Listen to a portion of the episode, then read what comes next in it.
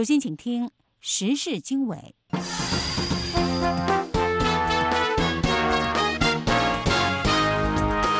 各位听众朋友好，欢迎收听《美国之音》在二零一八一九年八月十五号为您播出的时事经纬节目。现在是北京时间星期四晚上六点，我是陆阳，为您介绍这个时段时事经纬节目的主要内容。美国总统特朗普将香港问题跟贸易协议挂钩，他称中国需要先人道的对待香港。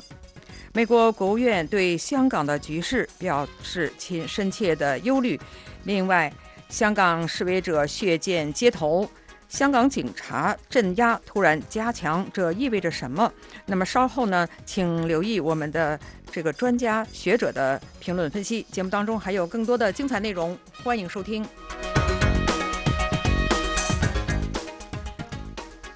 听众朋友好，这里是美国之音时事经纬的直播现场，欢迎您。收听节目的开始呢，我们先关注跟香港相关的一些个消息和报道。美国总统特朗普星期三表示，中国希望达成贸易协议，但是中国领导人应该首先人道的对待香港。这意味着特朗普总统将贸易协议跟和平解决香港民主抗议活动挂钩。特朗普在推特上表示，中国当然希望达成协议，让他们先人道的与香港合作。特朗普在另一条推文中表示，相信中国领导人能和平解决香港问题，并提出与中国国家主席习近平见面。特朗普说：“我非常了解中国的习主席，他是一个很出色的领导人，深受他们国家人民的尊重。他也是一个好人，只是管的事情很棘手。”他说：“我毫不怀疑，如果他想迅速并人道地解决香港问题，他可以做到。见此面吧。”美国国务院发言人星期三早些时候称，美国深切关注中国武警车队在香港边境的集结。这位发言人并警告说，香港自治权的持续恶化不利于香港在国际社会的特殊地位。这位国务院这位发言人重申，美国呼吁各方保持克制，并强调香港政府尊重言论与和平集会自由的重要性。他说。美国对于有关中国武警在香港边境集结的报道表示深切的关注。他还说，美国强烈的敦促北京遵守承诺，允许香港保持高度的自治。这位发言人补充说：“我们谴责暴力，并敦促各方保持克制。然而，我们坚定支持香港人民言论自由以及和平集会自由。”国务院这位发言人说。目前，香港自治权的持续恶化威胁到了他在国际事务中长期享有的特殊地位。美国1992年通过立法，在贸易和经济方面赋予香港优于中国大陆的特殊待遇，香港人在签证和投资方面也都享有嗯优惠。美国国会重量级参议员卡丁八月十三号发出警告说，假如中国大呃大力的镇压，美国国会就会采取行动，取消在执法。和贸易方面对香港实施的一些个特殊的待遇，美国国务院也于星期三对香港发布旅行警告。那么，有关这方面的详细情况，下面是美国之音记者莫宇的介绍。那美国国会众议院议长佩洛西呢，是继本周早些时候在社交媒体上为香港发声之后。十三号再度发表声明，谴责针对香港民众的这个暴力持续升级。那他在声明中是赞赏香港民众为自由、正义和真正的自治抗争的这个勇气与决心。他敦促香港特首和立法会应该要回命回应民众的合法民主诉求，包括全面立即撤回修例、调查警方暴力问题以及实施普选。那他说，香港民众的这些民主诉求是一国两制所要保障的。那佩洛西在声明中呢，是对针对抗议者不断升级的暴力表示担忧。他呼吁港府和警方停止攻击，停止针对民众的这种滥权。佩洛西在声明中还说呢，这个美国国会两党的议员是和香港民众站在一起的。他说，国会将在未来几周推动通过香港人权和民主法案。除了佩洛西之外呢，共和党联邦参议员卢比奥和加德纳也在社交媒体上为香港发声。卢比奥参议员在推特上是说，他说，中国政府针对香港的这个行为是给外界的一个警示。他说，中国签署过保证香港自治和民主的条约，但是中国为了做成交易，可以答应任何事情，但他们无意遵守那些承诺。加德纳参议员则是呼吁北京和港府尊重香港的民主自治。他在推特上说呢，香港民众的声音必须在无需担心压迫和报复的情况下被听到。他说，香港政府必须全面保障香港民众的民主权利，北京必须全面尊重香港的自治。那除此之外，民主党总统参选人参议员沃伦，还有前副总统拜登以及美国前国务卿希拉里·克林顿，也都在社交媒体上表达对香港民众争取自由民主的这么一个支持。那么，知道中国方面是对这个议员的表态有所反应呢？中国外交部发言人华春莹日前是在记者会上是指责美国议员，他是说这个美国议员罔顾事实、颠倒黑白。他说这个美国议员发表的这个涉港言论是在挑挑呃挑唆香港民众与港府和中央政府对抗，唯恐天下不乱。那星期三的时候，众议院外交事务委员会的这个主席恩格尔和委员会成员麦克考是在一份声明中说呢，他他们说香港民众的愤怒的根源源于北京对香港自治的侵蚀，没有所谓的外部势力。那他们还警告中国不要军事介入香港局势，他们担心说这个北京会像当年天安门事件一样镇压抗议。此前我们知道，这个参议员多数党领袖麦康奈尔和共和党参议员科顿也发出过类似的警告。那过去几天来的中国的媒体是说，这个中国的武警部队和车辆已经在深圳集结。特朗普总统心跳的时候也说呢，他说这个美国情报界获知北京正在向香港的边界地带调遣军队。他说他希望香港局势能够得到和平的解决。不过佩洛西和一些民主党人呢是批评特朗普总统在香港问题上不够强硬，尤其是特朗普总统最早的时候是把香港的局势称为 riot，也就是骚乱。那佩洛西十三号在声明中是敦促总统撤回他这个这些的说法。那他说那些说法会导致误判。佩洛西还说，假如美国为了商业利益而不为中国人权发声，美国会丧失在其他地方发生的道德权威。嗯，在另外一方面看到，这个周二晚间啊，警方与抗议者在机场发生冲突。那么，在这个事件发生之后，香港现在的情况是怎么样的呢？是，那香港国际机场星期三的时候已经是相对平静，重新开放，而且这个在过去两天中被延误的这个航班也是得到了重新的安排。不过，据路透社和其他媒体报道说呢，星期三晚间的时候，示威者聚集在深水埗居民区一个警署外面，他们用镭射激光灯照射警署，以嘲讽警方说照射这个激光灯会着火的这么一个指称。那示威者还在路边烧纸钱，这样子的一些这个行为。那警方是向示威者发出警告，随后在这个沿街推进的时候发射催泪弹。那我们知道，这个随着暴力事件的呃这个出现，以及警方使用武力的增加呢，一些报道香港局势的记者也是受到暴力侵害。无国界记者组织呢就敦促香港当局要保护目前在这个报道香港局势的记者，保证他们的人身安全不受警察和暴徒的威胁。那与此同时呢，在美国数十名研究中国问题的这个学者是联署致信。国会，那他们呼吁国会通过《香港民主与人权法案》。他们在信中说，他们对北京违背承诺、近年来对香港自治和法治的蚕食深感忧虑。他们认为，美国政府需要更多的政策工具来处理美港关系，而不仅仅是只是汇报香港的现状，或者或者是取消对香港的这个特殊待遇。那签署的这个呃。公开信的学者呢，包括纽约大学法学教授孔杰荣、加州大学和平分校中国问题专家林培瑞、研究民主进程的这个斯坦福大学教授戴亚蒙，也就是 Larry Diamond。美国之音继续为您播送中文节目。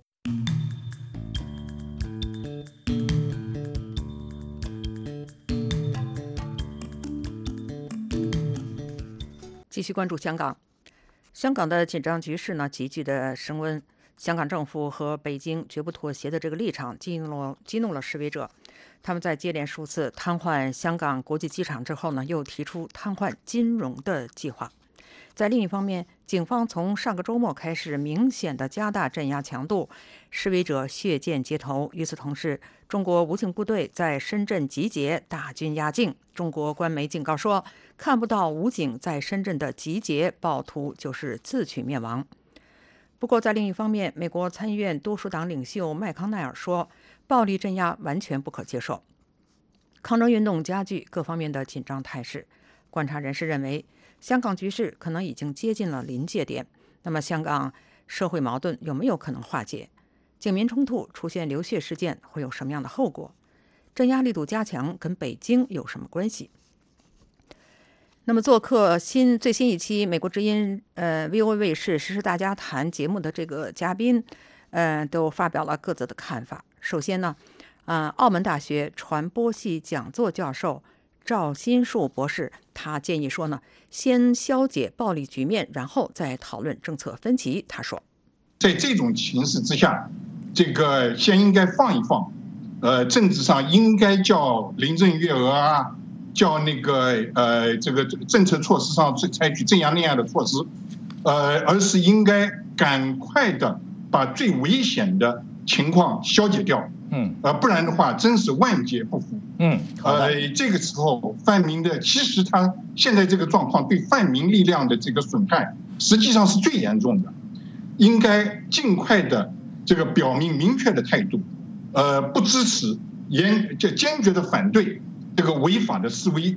呃，这个呃暴力行为，然后才有可能讨论这个更长久的这个政策政策上的这个。呃，这个分歧，好的，呃，所以我觉得，呃，是一个临界点了，但临界点的原因在香港，嗯，不在深圳。那么，香港公民党主席、前立法会议员梁家杰，他认为，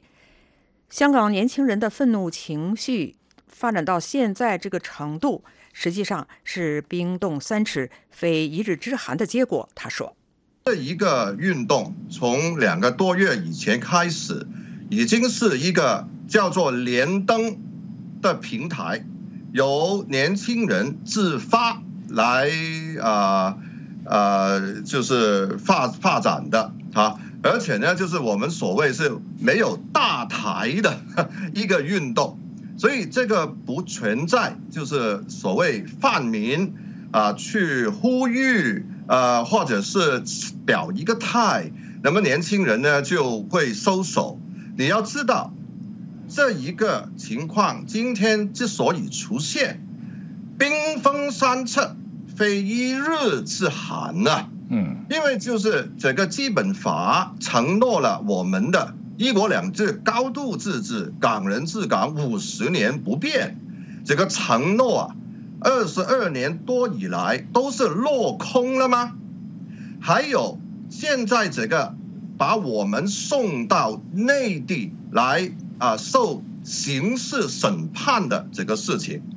根本从九七年以前中英双方已经说好了吗？就是这一个香港特区将来绝对不送中。就是送到中国内地，啊，我们不会受到，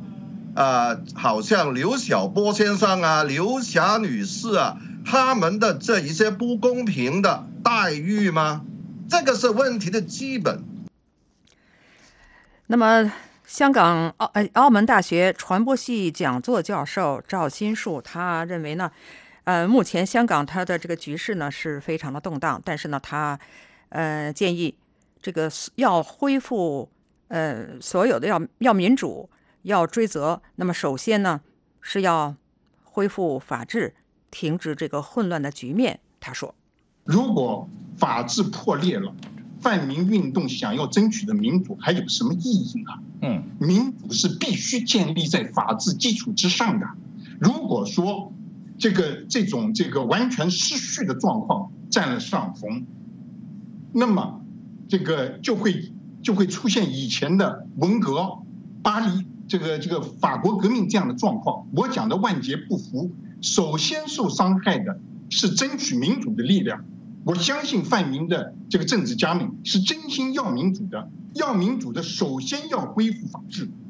好的，先把混乱的局势停下来，嗯，我们才能来理清北京的责任在哪里，港府的责任在哪里，示威者的责任责任在哪里。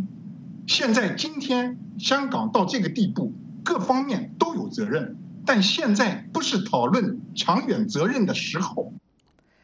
那么，香港公民党主席、前立法会议员梁家杰他提问到：“法治是治人的工具，还是保障人权自由的工具呢？”梁家杰说：“香港行的这个法治，跟习近平主席口中的法治是不同的。习主席口中的法治是以法治人，法律在内地是用来共巩固。”共产党的领导，我们的法治是用法律来呀保护啊捍卫香港人的自由人权啊，要使得公权力可行使的时候有法可依，所以根本是两套概念。你是。以法治人呢，还是用法律来保障人权自由、规管公权力的行使呢？所以这一个是呃很值得啊深思考虑的。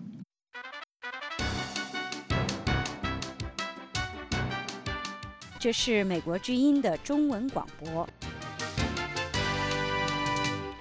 继续是美国之音时事经纬。美国总统特朗普抨击中国的贸易和金融政策，但是拒绝批评北京对香港施加的压力。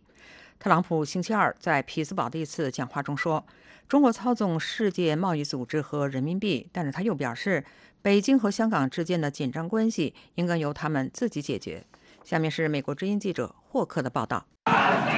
周二，香港机场的抗议活动演变成暴力事件，示威者与警察发生冲突，扰乱了空中交通。特朗普总统称这是一个艰难的局面，并表示希望一切都会好起来。香港的局势很困难，非常困难，我们会持续关注，但我相信问题会解决的。顺便说一句，我希望各方都能得到满意的结果，包括中国。特朗普星期二早些时候说，他了解到北京在香港边境部署了军队，并呼吁所有人保持冷静和安全，但他拒绝就香港一个有争议的法案表明立场。修订后的逃犯法案将允许将犯罪嫌疑人引渡到中国大陆受审。反对者认为，该法案给了北京在香港抓捕意见人士和进一步侵犯香港民主的自由。自六月以来，数百万人一直在集会反对该法案。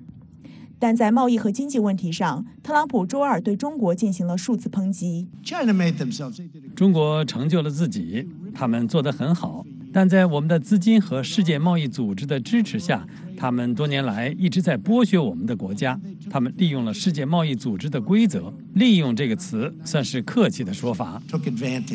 特朗普还指责中国操纵人民币汇率，北京否认这一指控。一些分析人士支持中国的说法。客观地说，中国没有操纵汇率，正如国际货币基金组织在最近几年的报告中所指出的。人民币汇率与中国经济走势是一致的，所以美国总统特朗普说中国通过人民币贬值来增强竞争力是完全错误的。特朗普表示，美国通过对中国进口商品征收关税已经赚了数十亿美元，但他周二宣布将对一些中国商品征收额外关税的时间推迟到十二月中旬，以保护美国消费者。美国之音霍克华盛顿报道。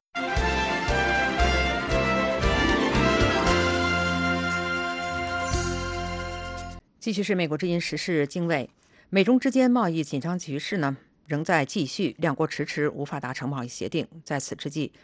美国总统特朗普发推文说，中国可能希望一位民主党赢得大选，这样他们就能够继续的盗窃美国。那么事实果真如此吗？民主党总统参选人在中国问题上究竟是怎样的立场？下面是美国之音记者平章的介绍。我们知道，现在民主党一方的选战可以说是非常的热闹。那我们应该重点关注哪一些参选人呢？确实是非常热闹，二十四位的总统参选人。不过，在经过了前两轮的辩论之后，目前是只有九位的民主党总统参选人确定能够进入第三轮的辩论。呃，当然，在八月二十八号的这个最后的截止日期之前，可能还会有少数几位参选人呃最终获得这个辩论的资格。呃，根据以往的经验呢，如果想要获得党内的提名，那么拿到这个辩论的入场券可以说是必不可少的。所以，我们现在不妨就先将目光集中在这九位已经确定能够进入第三轮辩论的这些民主党总统参选人的身上。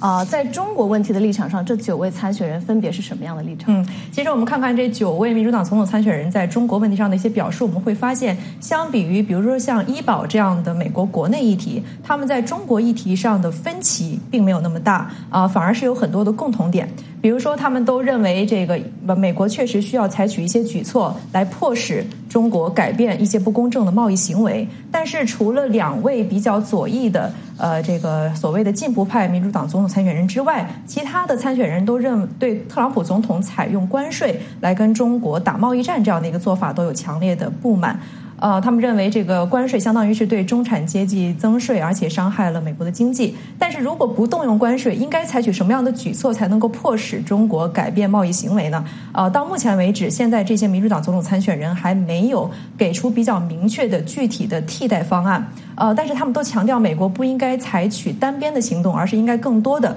跟盟友合作，来对中国进行一个集体的施压啊。另外一点很有趣的是，虽然呃绝大多数的民主党总统参选人都对对特朗普总统的关税政策表示不满，但是当美国的媒体问他们是否会在入主白宫之后马上取消特朗普政府所施加的对华关税，也并没有任何一位就是在现在领先的这些民主党总统参选人里面，也并没有任何一位明确的表示会这么做。呃，除此之外，还有一些共同点，比如说，呃，民主党总统参选人都认为美国是需要对现有的一些贸易呃协议来进行重新的谈判，呃，来提高在贸易协议当中的，比如说像人权啊，还有环保的标准。呃，另外是希望贸易协议能够更多的惠及更广大的呃美国的民众，尤其是保护美国的工人阶层。呃，在人权问题上呢，民主党总统参选人普遍是对于中国政府近来在呃，新疆跟香港的一些做法是表示担忧。呃，他们认为美国不应该放弃在人权问题上的一个领导的角色，应该更多的跟民主盟友有合作，来阻止中国的这个日益深化的威权主义。是。那么，除了你刚才谈到的这些共性之外，这各个参选人在中国的政策上有没有什么各自的亮点呢？嗯，还是有一些亮点的。比如说，现在在党内排名第一的前副总统乔拜登，他在七月十一号啊进行了一个有关于外交政策的演讲。那么，他他就强调说，美国确实需要对中国保持强硬，而且他表示不能够再在贸易的问题上重回旧路啊。他尤其强调不能够由中国来制定二十一世纪的贸易规则，所以他主张美国重返 TPP。那么，当然是在对现有的 TPP 条款来进行重。新谈判的这样一个前提之下，那么在人权的问题上呢，拜登是主张启用全球马格尼斯基法案，来对在中国镇压人权的这样的呃一些官员和企业进行制裁。另外，他表示在入主白宫之后，会在第一年主办全球民主首脑会议。呃，跟在拜登之后的是刚才我们所提到的两位民主党当中的左翼，也就是进步派的参选人，分别是马赛诸塞州的参议员伊丽莎白·沃伦、福蒙特州的参议员这个伯尼·桑德斯。呃，刚刚我们也提到，这两位左翼的进步派参选人在贸易的问题上，其实是跟民主党温和派的参选人呃是有比较大的一个分歧的。那么他们对于这个所谓的多边主义和自由贸易有更多的怀疑，因为他们更加强调保护美国的工人，更加强调要减少在这个大公。司和国际公司在。呃，这个贸易谈判当中的这个影响力和作用哈，呃，另外他们对特朗普总统的这个关税政策跟其他的参选人相比，应该说批评的调门是低了不少。比如说，伯尼桑德斯参议员此前就说，他在入主白宫之后，会首先对特朗普政府现在所实行的这样的一个对华关税进行全盘的审议，来听取专家的意见，了解哪一部分是切实奏效的。他说，这个关税有可能会是答案的一部分。那么，另外这个沃伦参议员此前也对特朗普总统在跟中国的贸易谈判。当中将关税摆在桌面上是持赞同的意见，而且沃伦参议员前段时间是公布了自己的一个贸易计划，其中是列举了很多非常详、这个严厉的、严格的一些人权跟环保的标准，并且说以后只有当其他国家达到了这些标准，美国才会启动跟他们之间的贸易谈判。呃，除此之外，还有一些民主党的这个参选人是对人权问题有格外的关注。比如说，新泽西州的参议员克里布克，那么他就提到说，保护人权必须成为美国外交政策的中心原则。而且他表示，作为总统呢，他会在每次跟中国的谈判的当中，都将人权问题作为一个谈判的焦点啊。呃，另外非常年轻的一位印第安纳州的南本德市的市长皮特布迪吉格，他是表示，中国共产党现在在新疆跟香港的一些做法，本质上是制度竞争的表现。他认为中国现在正在巩固和合法化它的威权资本主义，把它作为美国所倡导的民主资本主义的一个替代品。那么布迪基哥就认为，美国想要在这样的一场制度竞争当中取得胜利，首先是要加强自身的实力，其次是要加强跟民主盟友之间的关系。另外，布迪基哥还特别指出，美国需要有序的将美国经济当中的敏感部分跟中国松绑，从而能够减少这种经济上的相互依存所带来的脆弱性。布迪吉格的一些观点呢，在另外一位现在在啊党内受到越来越多关注的一位华裔的啊参选人杨安泽的中国政策当中也有所体现。那么杨安泽也认为，中国政府的体制现在正在变得越来越专制，呃，甚至是正在试图的出口。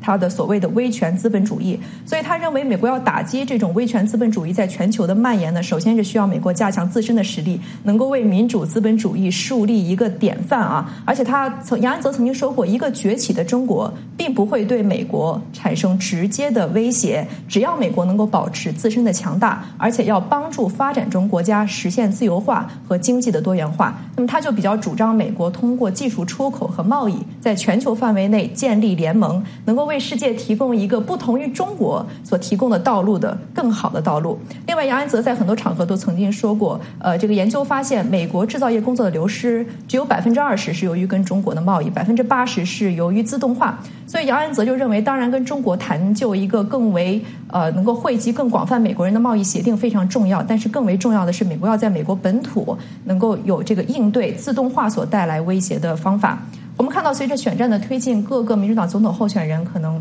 呃，他们的中国政策未来会有调整。那么，在中国政策的一些表述，可能也会更加的清晰明确。那未来可能会有更多的这个闪光点出现啊，我们也会为大家持续的关注。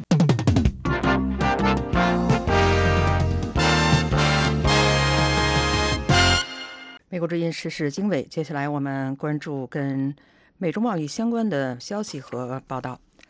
美国官员星期三说，特朗普总统推迟对部分中国出口到美国的商品加征关税之后，中方并没有做出让步。美方官员表示，双方仍在解决就解决贸易争端进行谈判，市场应该有耐心。特朗普星期二此前呢，他就宣布了针对中国产品的新的关税计划做出让步，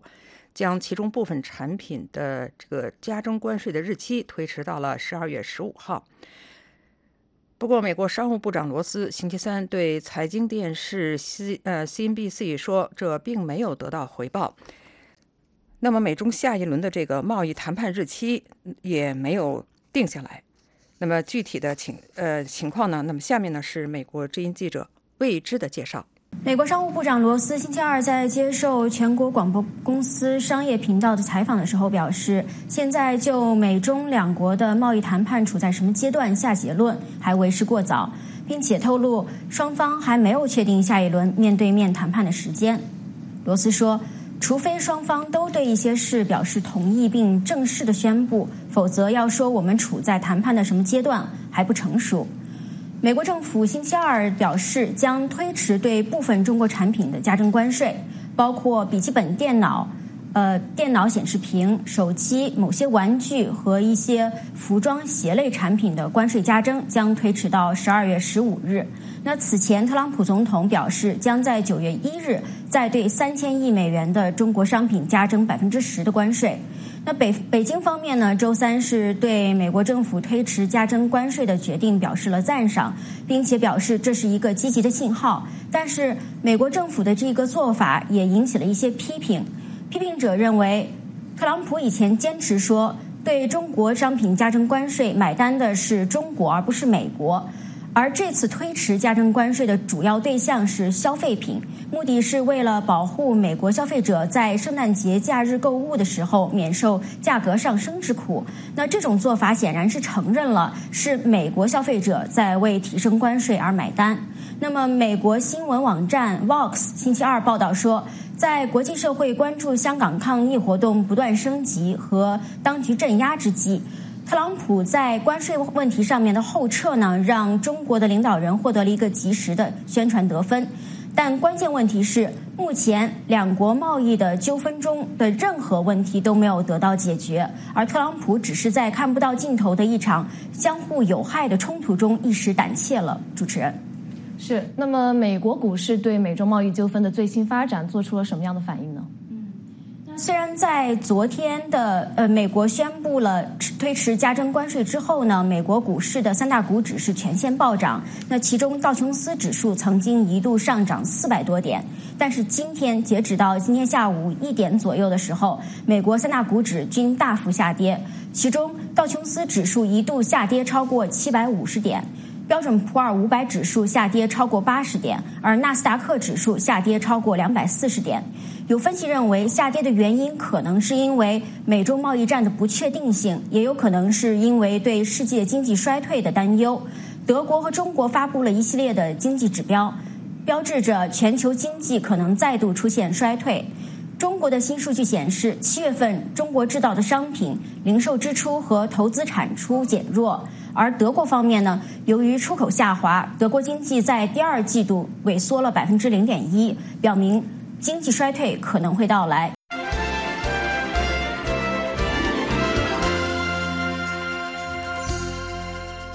说到经济衰退，美国的股股市三大股指在星期三出现了暴跌，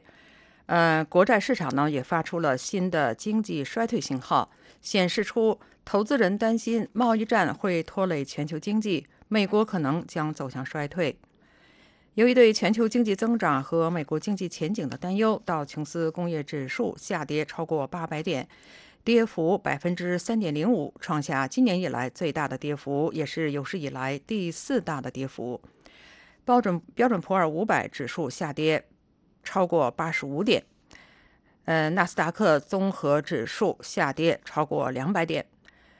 美国债市同样发出危险的信号。作为基准利率的美国十年期国债收益率，自从2007年以来首次跌破了两年期国债的收益率。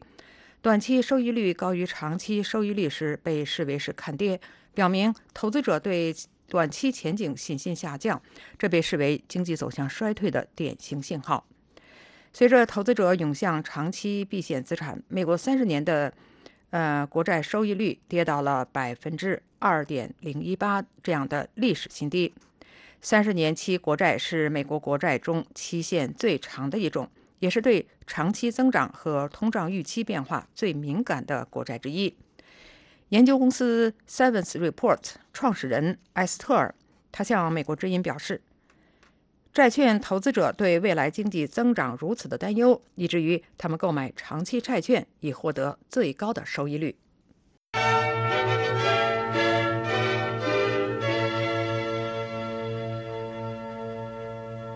美国总统特朗普政府星期二宣布推迟对部分中国进口商品加征关税。尽管特朗普他表示这一决定是考虑到了圣诞的这个购物季，不想让美国的消费者受到关税的打击。然而，在另一方面呢，就在这一决定发布之前不久，中国国务院副总理刘鹤与美国贸易代表莱特希泽以及财长姆努钦进行了电话会谈。此次美方推迟加征关税，能够让已经持续了一年多的贸易战峰回路转吗？亦或双方距离取得突破仍然是遥遥无期？此外，香港似乎不断紧张的事态对美中贸易有什么的影响？那么下面呢是美国啊维吉尼亚大学贸易金融专业副教授陈朝辉的分析解读。首先想请教您啊，我们现在看到这个呃，就在昨天周二的时候。呃，美国方面是宣布对部分的中国商品啊推迟这个加征关税的进程。那么就在美中两国官员进呃通过电话之后不久，那么我们看到呃这个呃就在这个决定做出之前啊，那么美中两国的经贸官员是进行了一个呃电话通话，那么并且说，那么将在两周之后，那么继续就呃美中两国之间的经贸问题进行磋商。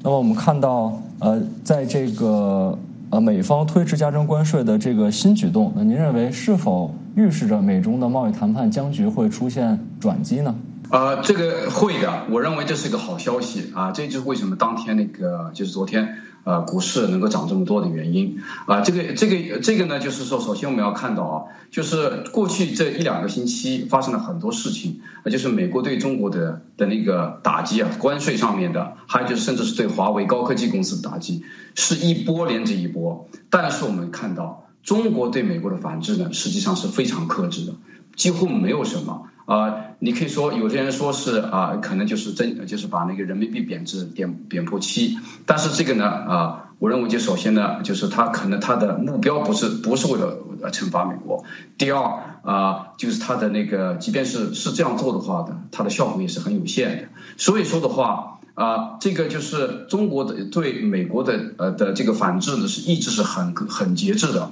我就认为呢，这个就是一个很好的消的消息，就是对那个贸易谈判的一个很好的消息。当然了，最最重要的一点就是什么呢？就是即便是在这这些这叫叫做这枪林弹雨当中啊，但是啊，就是中美谈判呢一直没有中断，这个就是最好的消息。所以说的话，我认为呢，啊，就是说是第一，就是说是两个星期以后。就是中国的贸易代表团会到美国来进行谈判。第二，就是说是川普总总统的一个很好的一个一个一个姿态，这个呢都会对贸易谈判呢有是利好消息。那我们现在看到，这个目前为止中国方面还没有做出让步。那您认为，呃，中国方面现在现在这个阶段是否有可能因此做出呃某些让步呢？我认为是可是可能的啊，他可能就是说是不会是很大的让步了，但是一点点的这种让步呢。我认为是完全可能的，完全要回到就是五月份之前谈判谈崩之前的那个协议的可能性呢，可能不大。但是的话啊，就是说是呃一个小小范围的一些协议呢，可能会一步一步的达成。这是个漫长和艰苦的一个过程，但是的话啊，会有一步一步的的那个那个成那个成绩。那我们看到美国的这个跨国投资银行与金融服务公司高盛集团啊，周日表示，对美中的贸易战导致经济衰退，呃，的呃这种担忧正在加剧。那么高盛不再期望美中世界两大经济体之间会在二零二零年美国总统大选前达成贸易协议。那您怎么看这样的呃这种评估呢？呃，我认为这个是对的，就是你你要所谓达什么叫？什么叫达成协议了？如果说是一揽子的协议，就像今年五月份以前我们所希望的，能够一揽子的协议，能够把这个问题所有的绝大部分的那个呃贸易问题都解决，这种可能性我认为不大了啊。所以说，但是呢，就是说是小的协议，比方说是一些小范围的，比方说啊，就是呃中国呢答应继续购买呃就是美国的农产品，然后的话。啊，美国呢，啊，就是说是放松、放宽对啊，就是华为等高科技企业的制裁，这样的那种小范围的协议呢，我认为还是可以的。嗯，是的，我们看到这个现在除了美中贸易战之外啊，香港问题也是近来的一个热点。那您认为香港当前似乎这个持续升级的紧张局势，对于美中贸易乃至全球的贸易可能造成什么样的影响呢？我认为现在这个情况啊，特别是在啊特朗普总呃那个呃总统的领导下的话，我认为就是香港局势对啊中美贸易乃至全球贸易的的的影响是可以忽略不计的。那我们想继续请教您，就是从这个经贸的呃角度看啊，那么在美中贸易战中，您认为香港扮演着一个什么样的角色，或者说香港在这场贸易战中有多大的战略上的重要性呢？啊，是这么回事，就是从以前来说，就是从啊，就比方说是创普以前的情况下的话，美国的话啊，它不单单是从一个一个经济和贸易的的角度出发的，它还要考虑其他总整整一个方呃全方位的的考虑，就包括其中一个很重要的一个目标，就是道德的制高点。所以说的话，美国去成为全世界的警察，要干预呃各个国家的事务。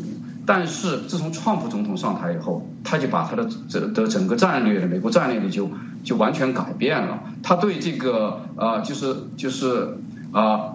道德制高点这这个方面的话，他是非常非常啊就是不太不是很中意很很在意的啊。这就是我为什么对那个中美呃经贸谈判啊比较乐观的一个一个主最主要的原因。因为什么呢？因为就是川普总统已经不是个意识形态的人了。如果抛就是抛除了意识形态的考虑的话，那香港因为是很小的地方，它对全世界的经济、对中国的经济的贡献都是比较小的，所以说的话，它对中美谈判的话啊的影响是很小的。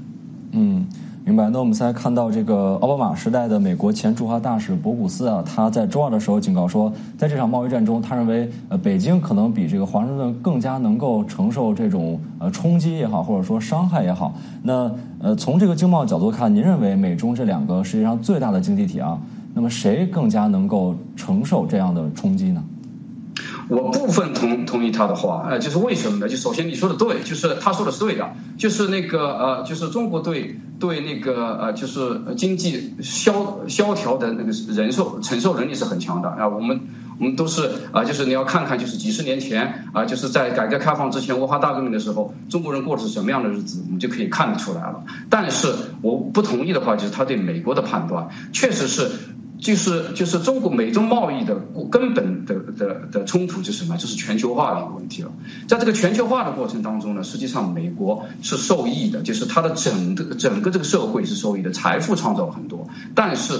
就造成了巨大的，同时也造成了巨大的财富分配不匀的问题，特别是呃产业工人和就是底中中下层的那个阶级的人呢，是受到了很大的伤害的。所以说这些疼痛呢，是主要是他们所承受的。如果说是贸易战持续进行下去的话，就会有有有一种可能的就是什么呢？就是制造业工作还有其他的的工作呢，能够回到美国，可能不多，但是会回到美国，会对这些中下层人有一定的缓解。如果是这个事情发生的话，那么从政治上现在的政治风气啊的的的那个风险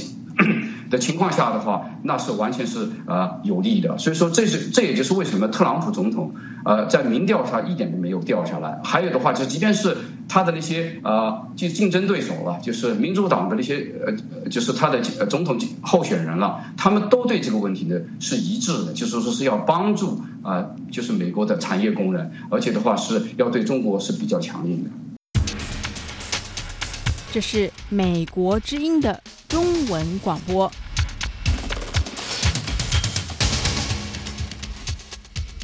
继续是美国之音时事经纬，在香港反送中抗争的这个升温，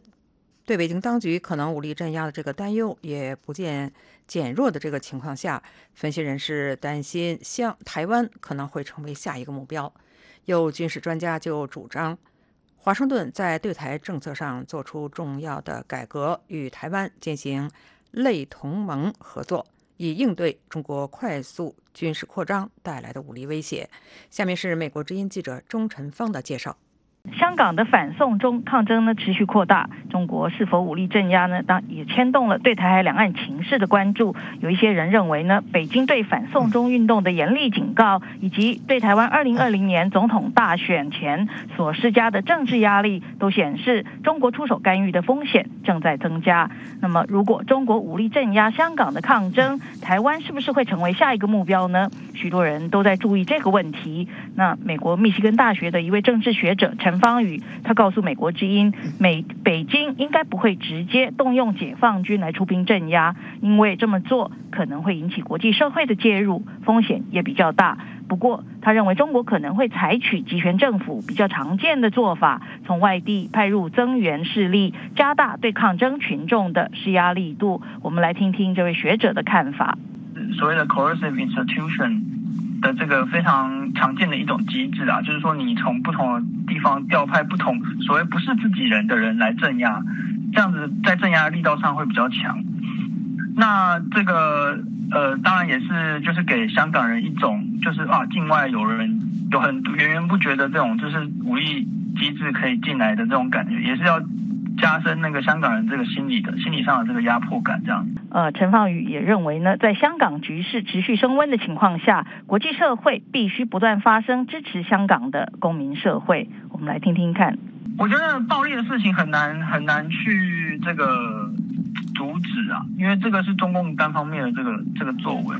然后中共一向也都是不太怕这个国际上的这个就是谴责嘛。那我觉得目前能够做的是，不管是国际社会或者是台湾方面能够做的事情，就是我觉得要给香港的这个公民社会，就我们的公民社会呢方面，应该要是多互相的支持的，就是说帮忙传递这些讯息，然后呃给予不管是自己的政府、自己的主要政党一些压力，就是去发出一些谴责啊、声明啊等等，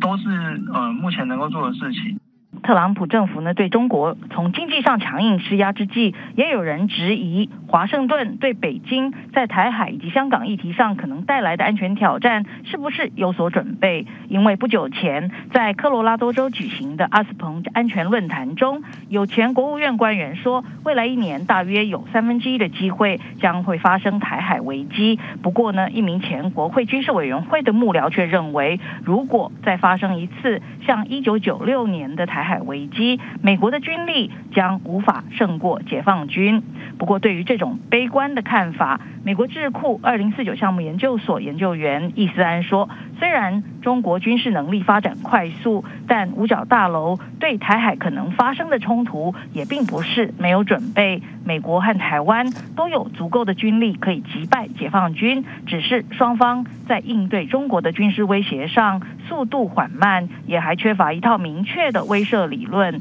他认为，华盛顿要做的就是把台湾视为同盟，加强彼此间的紧密合作，如此才能跟上中国对台海威胁的步调。我们听听看，哦，易思安他的说法，对不起，呃，他是说美国和中华中华民国。的确具备足以击败中国武力攻台的必要军力，重要的改革正在进行中。现在五角大楼非常专注于台湾的防卫，不过即便如此，要跟上二零二零年中国带来的威胁步调将十分困难，除非美国能在对台政策上做出重要的改革，那就是允许两国采取类同盟国行动，而那在目前是被禁止的。易三也说，特朗普政府正在朝正确的方向缓慢前进，台湾政府也是如此。问题在于中国的步调并不缓慢，他正在快速扩张军力。习近平和共产党精英的盘算是，一旦条件许可，就会武力攻台。现在香港的情势还在不断加剧，多位前美国官员近来也不断在媒体上发表文章，呼吁希望。特朗普政府不要漠视北京对香港的严厉措施，必须要进一步强化与台湾的安全合作，提高台湾的防卫能力，严防台湾成为北京使用武力的下一个目标。好，以上就是目前记者所掌握到的最新情况。美国之音时事经纬，欢迎收听。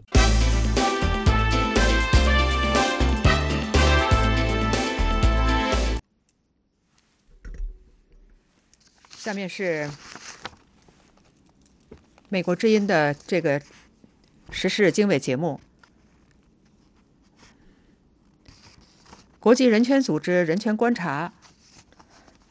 星期四敦促香。接下来是根据呃来自香台湾方面的报道。台湾跨党派市议员以及公民团体召开记者会，要求主管机关下架红色媒体，不要让台湾成为下一个“一国两制”的受害者。请听美国之音特约记者张永泰从台北发来的报道。泛绿的台湾激进党、民进党、社民党、绿党等十五位市议员，星期四在国家通讯传播委员会 （NCC） 办公大楼前召开记者会，要求 NCC 下架红色媒体。即刻停止喂养旺旺中实集团的媒体。社民党台北市议员苗博雅表示：“人民不只要有知的权利，而且是要有知道正确信息的权利。不只是长期的坚持民主的朋友站出来告诉大家旺中集团的真面目，甚至连他们蓝营的自己人。”郭台铭都已经非常明白的在媒体前面说出，旺中集团就是国台办的打手。苗博雅还说，甚至几天前，台北市长柯文哲接受专访的时候，也揭露了旺中集团董事长蔡衍明如何透过影响力来引导台湾政治人物的言论。苗博雅还谈到，红色媒体绝对不是正常民主国家该有的产物。如果民主是自由开放的竞争，就不能容许有钱的资本家或境外敌对势力透过资金影响台湾选举的公平性。台湾激进党指出，台湾目前有五百万有线电视收视户，在现行吃到饱的情况下，消费者与乐听人毫无拒绝购买或选择的权利。尽管 NCC 在二零一七年制定了分级分租机制。或消费者单凭购买等方案，在落实上却一再推迟。激进党还说，就算 NCC 今年三月因为新闻未经查证等理由罚款中天电视台一百万台币，效果却非常有限，因为该台每月可以分到的收视费就高达五千万台币以上。台湾 NCC 表示，已经着手处理相关配套措施。并要求有线电视业者必须提供分租付费的方案，预计二零二一年实施。与会的青年抵制假新闻阵线发起人吴亦柔表示，台湾现在正面临来自于对岸的信息战以及媒体战。红媒、统媒，它不是在你家门，它是在你家里面。他们并不是在台湾海峡中线徘徊，他们是直接已经登陆台湾，而在我们台湾肆虐，而影响我们乐听大众。吴亦柔还指出，青年抵制假新闻阵线成立之后所提出的诉求，旺中集团的中天电视台及中国时报却从未报道，这完全违反了新闻媒体的伦理及专业。英国金融时报日前报道，旺中集团旗下的中国时报及中天电视台在新闻编辑上接收中国国台办的指示。对此，旺中集团予以否认，并已经提出法律告诉。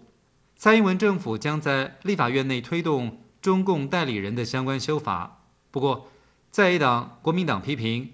此举是独裁复辟，钳制言论自由。以上是美国之音特约记者张永泰从台北发来报道。这是美国之音的时事经纬节目。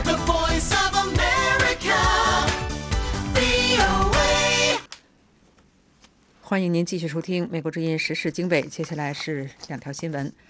国际人权组织“人权观察”星期四敦促香港警方自我克制，停止对民主运动示威者过度使用武力。香港的大规模抗议已经持续了两个多月，抗议者同警察之间的暴力冲突愈演愈烈，警方也加大了对抗议人士的镇压力度。人权观察中国主任索菲·理查森说：“香港警方的装备和训练。”足以令他们可以遵守使用武力的国际标准，但是他们明知故犯，反而不断地增强使用武力。人权观察根据媒体报道和示威者的录像记录整理的警方过度或可能不当使用武力的情况，包括在采访，警方向封闭的地铁车站释放催泪瓦斯，试图驱散示威者；在尖沙咀，一名女性据报遭警员发射布袋弹击中脸部。导致右眼大量出血。在太谷，据影片记录，警员距离近距离向示威群众发射柴胡球弹，当时示威群众正要从地铁站离开示威现场。以及在铜锣湾，警员以七步将一名示威者的头部压制在地，使其的脸部浸于本身血泊中。人权观察指出。和平集会与抗议的权利是受国际法保护的基本人权，也是尊重人权和法治社会的基石之一。香港警方可以针对示威者的某些行为使用武力，但应限于尽量减少伤害，并确保抗议者的生命权和健康权。中国官员在本星期二一次新闻发布会上谴责说。香港示威者中出现恐怖主义苗头。中国国务院港澳办星期三也称，香港机场最近发生的示威活动已近乎恐怖主义。人权观察指出，这显示中国政府对香港抗议活动的批判已经升级。中国当局惯于利用呃模糊笼统的恐怖主义指控，为其在新疆和其他地区的镇压措施进行辩护。中国星期四表示，如果华盛顿家具贸易和技术站在九月一号对额外的进口中国商品加征关税，中国将进行报复。但是，北京明没有明确的表示将采取什么样的必要反制措施。中国财政部网站八月十五号针对美国贸易代表办公室宣布。将对大约三千亿美元自华进口商品加征百分之十关税。发表国务院关税税则委员会有关负责人的声明称，美方此举严重违背中美两国元首阿根廷会晤和大阪会晤的共识，为背离了磋商解决分歧的正确轨道，中方将不得不采取必要的反制措施。美中贸易战的加剧导致全球金融市场恐慌不安，担心全球经济将陷入衰退。此前，美国总统特朗普称，他将对额外的大约三千亿美元输美中国商品加征百分之十的关税。不过，中国发表的声明没有提到特朗普星期三决定推迟对大约百分之六十的中国商品加征关税至百分之啊至十二月十五号。这些商品包括手机、笔记本电脑等。各位听众，这个时段的美国之音时事经纬节目由亚威编辑、玉华导播，我是陆阳，感谢您的收听。接下来是新闻时间。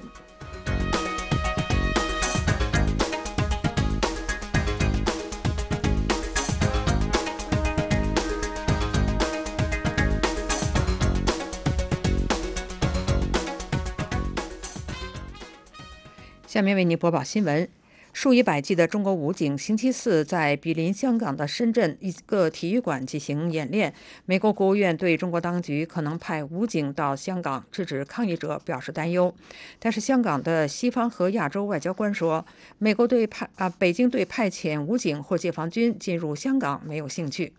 路透社报道，人们星期四能够看到深圳一个体育馆内身穿迷彩服的武警，听到口号声和勺子声。这个体育馆靠近一个购物中心，但体育馆的大门紧闭。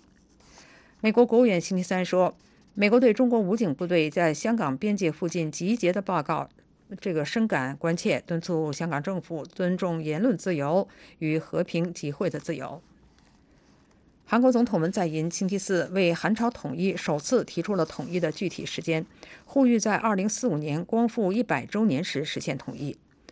文在寅身着韩服出席了在位于中清南道天安的独立纪念馆举行的光复节七十四周年庆祝仪式。他在这个庆祝仪式上发表讲话，说：“因为我们还不够强大，祖国仍处于分裂状态，所以我们还没能建成谁都无法动摇的国家。”他说：“要以。”以统一实现完整的光复。日本一九四五年八月十五号宣布无条件投降，韩国将这天作为光复、结束日本殖民统治的纪念日。日本首相安倍晋三星期四向备受争议的靖国神社供奉玉串料，但在日韩关系紧张之际，安倍本人并没有前往。八月十五号是日本二战投降纪念日。日本领导人过去参拜靖国神社，招致韩国和中国的抗议。靖国神社供奉着十四名二战期间的日本甲级战犯。日本执政党自民党国会议员、前防卫大臣、现任安倍助理特别助理稻田朋美代表安倍晋三，向靖国神社供奉了玉串料。稻田朋美引述安倍的话说：“那些为国捐躯的英雄们，为了我们国家的和平与繁荣，对此我们深表……呃，我深表敬意和尊重。”台湾行政院星期四通过二零二零年这个年度的政府预算。其中，国防预算上升到三千五百八十亿新台币，约合一百一十四亿美元，比二零一九年的预算增加大约五亿五千八百万美元。台湾行政院长苏贞昌星期四说，二零二零年度政府总预算案的规模总体上比上一年这个年度增加了大约五个百分点，其中主要增加的施政面。呃，施政面向包括，呃，加强公共建设投资，呃，照顾弱势群体以及强化国防等等。而这些预算的增加，都是为了让人民安居乐业，保卫国家安全。中国近年来明显加强了对台湾的武力威胁。中国上个月二十四号发布的白皮书，国防白皮书再次强调不承诺放弃使用武力，并。保留一切采取必要的措施。各位听众，新闻播报完了，感谢收听。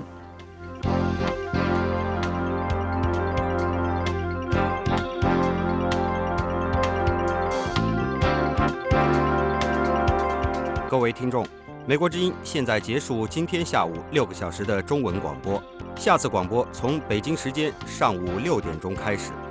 美国之音中文广播已经进入每周七天、每天二十四小时运作，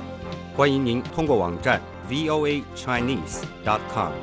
或者亚洲七号卫星以及亚太五号卫星收听收看美国之音的节目。